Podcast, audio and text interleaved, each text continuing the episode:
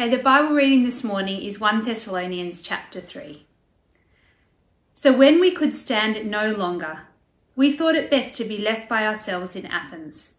We sent Timothy, who is our brother and co worker in God's service in spreading the gospel of Christ, to strengthen and encourage you in your faith, so that no one would be unsettled by these trials. For you know quite well that we are destined for them. In fact, when we were with you, we kept telling you that we would be persecuted.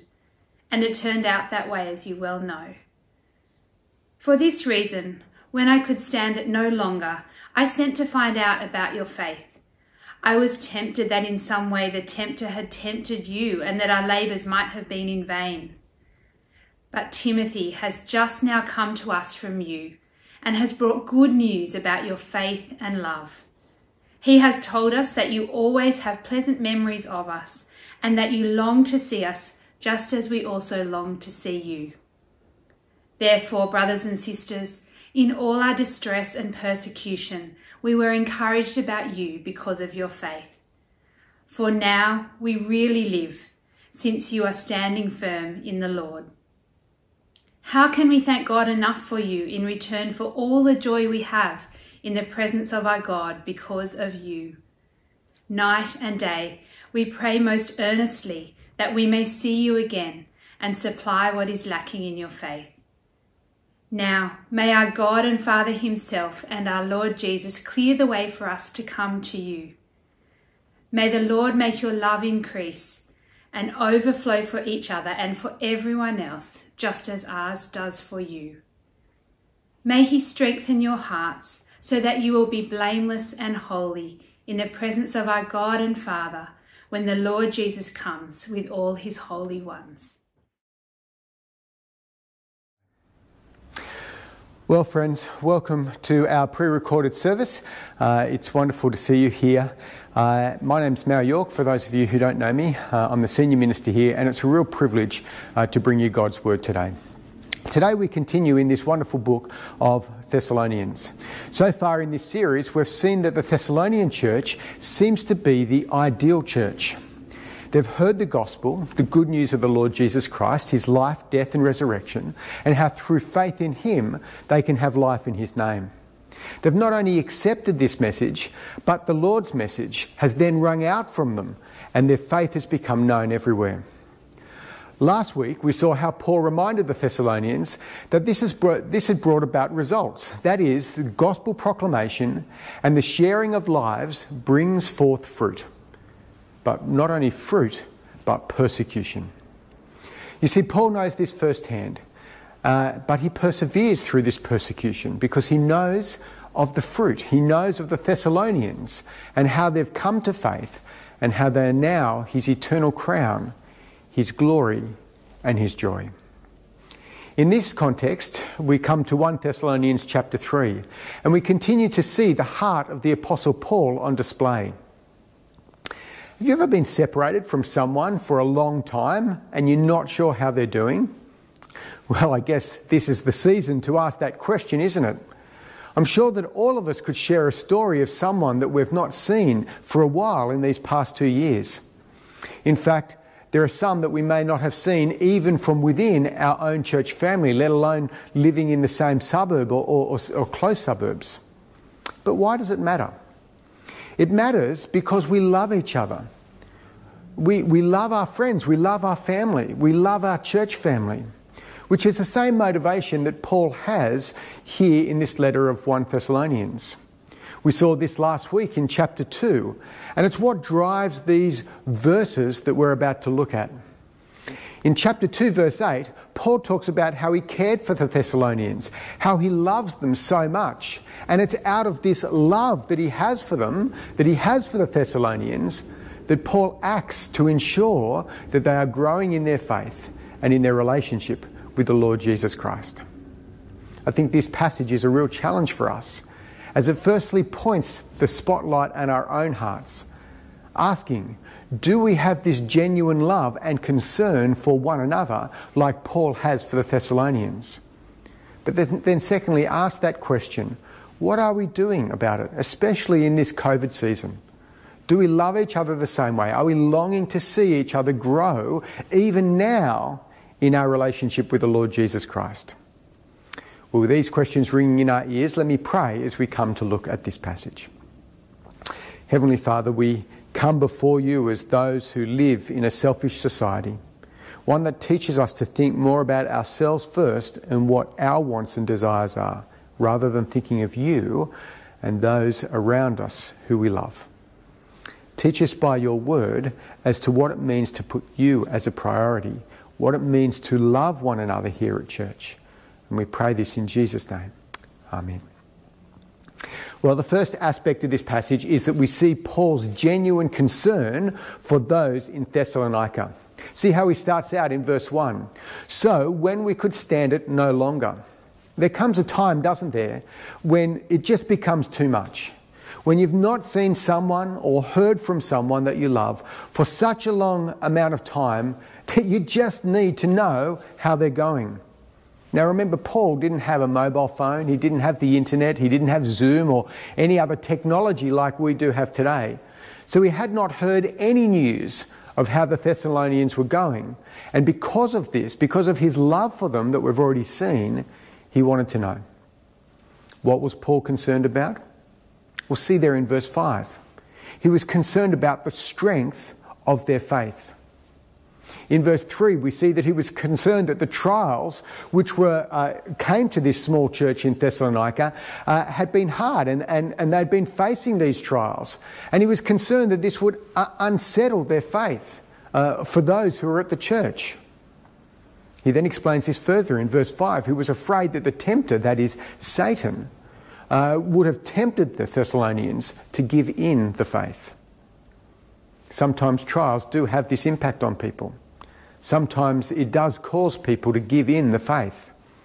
My mum was only telling me the other day about a friend of hers who uh, was a really solid Christian for many years, many early years of her life. She was a youth leader, a Bible study leader, and was heavily involved in Christian things. However, she went through a challenging time of trial one of her children was born disabled. And through this, she lost her faith.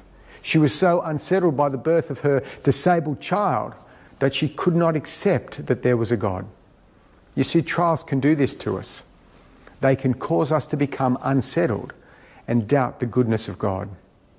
And this was Paul's concern for the Thessalonians. Were the current trials that they were going through too much for them, too much for their faith? So Paul goes on to remind the Thessalonians that this is going to be a continual problem for them. First, see there in verse 3, he says that, uh, uh, that we are destined for them. We're destined for trials. and he reminds them about how he used to speak about persecutions when he was amongst them. And indeed, at the end of verse 4, we see that this is what happened with Paul. Now, what Paul is reminding of the Thessalonians here is the persecution that they faced while Paul was in Thessalonica. In Thessalonica. Uh, we read uh, this account in Acts cha- chapter 17, where some form a mob and rioted in the city against Paul and his companions. In addition, the troublemakers from Thessalonica followed Paul and Silas to the next town that they went to and created trouble for them too. In other words, the church in Thessalonica saw this happen to Paul firsthand. They should have known that this persecution was going to come with them because this is what was happening in their city. So you can see Paul's concern for them here, can't you?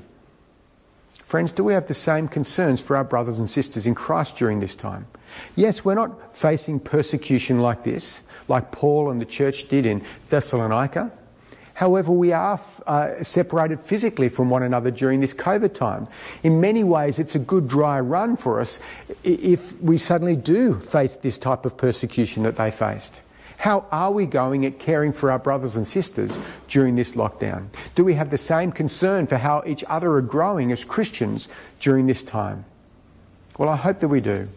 I hope that our love for one another and our desire to see each other, see each other grow is still there despite our physical separation.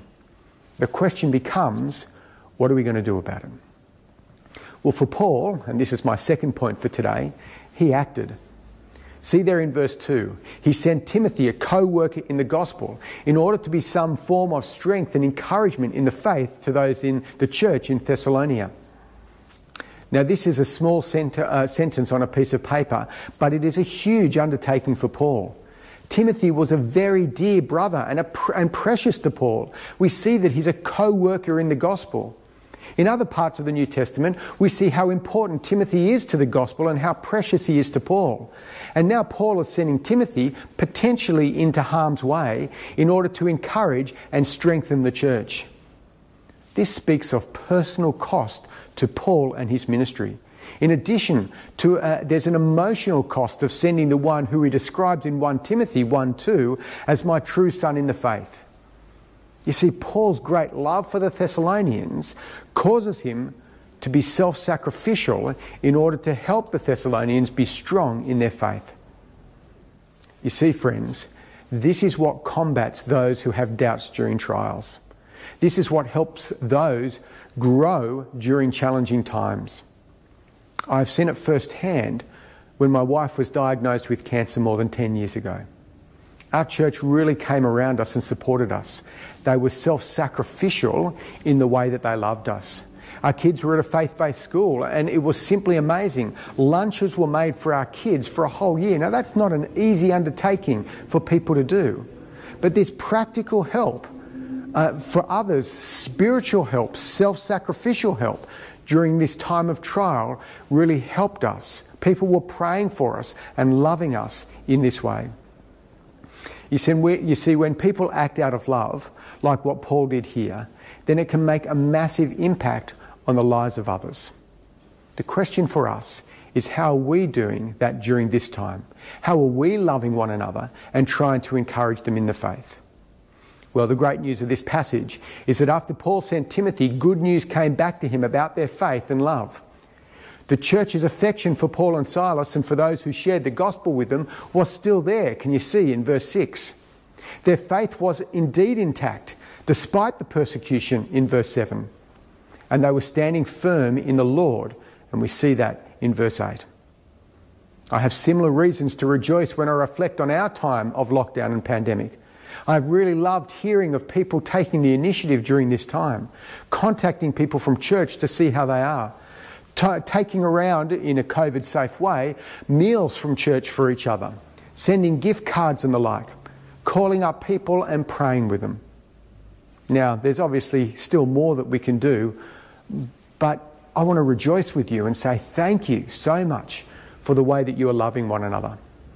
But also continue to think of ways that we can do this more in the future. Why not after church today you stop and think about how you can be proactive in reaching out to someone from church that you have not done so to yet? But also, for those who are already loving their brothers and sisters in Christ, helping them to continue to grow in their faith, maybe praying for them, praying with them. Friends, I so long for us to be back here on site in church. I've been here for two years at St Andrews now, and in that time, less than 50% of it has been with you in this building. There are many people I just simply don't know. There are many people I'm only just getting to know, and I just want to say that I really miss you all. I long to be back. As Paul ends at the end of verse 10, I long to supply what is lacking in your faith. What I think Paul means by this is he longs to help the Thessalonians mature in Christ, to grow as Christians. They know the gospel, they're standing firm through persecution. Now, Paul wants them to grow. This is my desire too for St Andrews, that we grow disciples of the Lord Jesus Christ. So, what does Paul do? He does the most important thing we can do. He prays for the Thessalonians. This is my final point for today. Paul prays. Notice there in verse 10, he says that he prays night and day for them. No, I don't think this is meant to be taken literally, that he's doing nothing else for the 24 hour period except praying for the Thessalonians. Rather, what Paul is saying here is that they are always on his mind as he remembers them, as he prays for them. Friends, I'm sometimes concerned that prayer feels very understated in the Christian world today. While I know that many people are praying individually, when we organise prayer meetings and prayer times, they're often the worst attended meetings in the life of our church. Now, this is not just St Andrews. As I said, it is a concern worldwide. Listen to the words of Don Carson in his book, A Call to Spiritual Reformation. What is both surprising and depressing, Don says, is the sheer prayerlessness that characterises so much of the Western Church. It is surprising because it's out of step with the Bible that portrays what Christian living should be. It's depressing because it frequently coexists with abounding Christian activity that, uh, that seems hollow, frivolous, and superficial. I wonder why Don says this. I wonder if it's because prayer does not seem like real work. I wonder if prayer, and by this I also mean corporate prayer, doesn't feel like we're doing much. Well, I really want to debunk this and say that prayer is the most important thing that we can be doing. I really want to challenge you that when you hear of a prayer meeting happening, you should make it a top priority to be part of. Prayer is like the engine room of a boat. Without it, we will not get anywhere. Listen to these words of J.I. Packer when he says, I believe that prayer is the measure of a person spiritually in a way nothing else is, so that how we pray is an important question as we can ever face. And I want to turn that to church and say it is essential to the spirituality of a church as to how much we're praying together. Prayer is so important. Paul talks about it and models how he prays in every letter he writes in the New Testament. The question becomes is prayer important for us? Not just as individuals, but as a church. Paul, Paul prays for the Thessalonians, and we see this in the content of his prayer in verses 11 to 13. He prays that there might be a way that it might become clear for him to come and see the church in Thessalonica. Paul prays that the Lord may make their love increase and overflow for each other. Paul prays that God will strengthen their hearts so that they'll be blameless and holy in the presence of God when Jesus returns. It's a great prayer, isn't it? Imagine if this was our prayer for each other. Imagine if each week we prayed for each other during this lockdown that it would come to an end soon, that the Lord would make our love increase and overflow for each other and for everyone else. Imagine if we prayed that God would strengthen our hearts so that we'll be blameless and holy in the presence of God, especially when the Lord Jesus returns. I wonder what church, what sort of church we would become. I think that if we prayed this weekly for each other, Paul's desires here for the Thessalonians would become our desire for one another. As we commit each other to the Lord in prayer in this way, our longing and our affections would, for each other would grow. And so, friends, this is going to become my challenge to you. Take the words of this prayer and pray it for each other, either daily or at a minimum weekly, until we're out of this lockdown and this pandemic is over. Now, you don't have to stop there, but let's just make, take a small step. Well, friends, let me conclude. In this passage, we've seen Paul's concern for the Thessalonians. We've seen Paul's actions, and we've also seen his prayer. I've taken what Paul does for the Thessalonians and applied it to our situation, asking, do we have those same loving concerns about each other's faith and growth during this time? Are we acting on this and looking out for our brothers and sisters in Christ at St Andrews? Is this leading us to pray for them? My big challenge to you now is to pray for each other until this pandemic is over. Well, let me start by praying for you all now. Let's pray. Heavenly Father, we pray that you will make a clear way forward for us to come out of this lockdown and this pandemic that is safe and that sees us gathering together soon. Until then, I pray, Heavenly Father, that our love may increase and overflow for each other and for everyone else, just as ours does for you. May you strengthen all of St Andrew's saints. May you strengthen their hearts so that they'll be blameless and holy in the presence of our God and Father when our Lord Jesus Christ comes with his holy ones. We pray this in Jesus' name.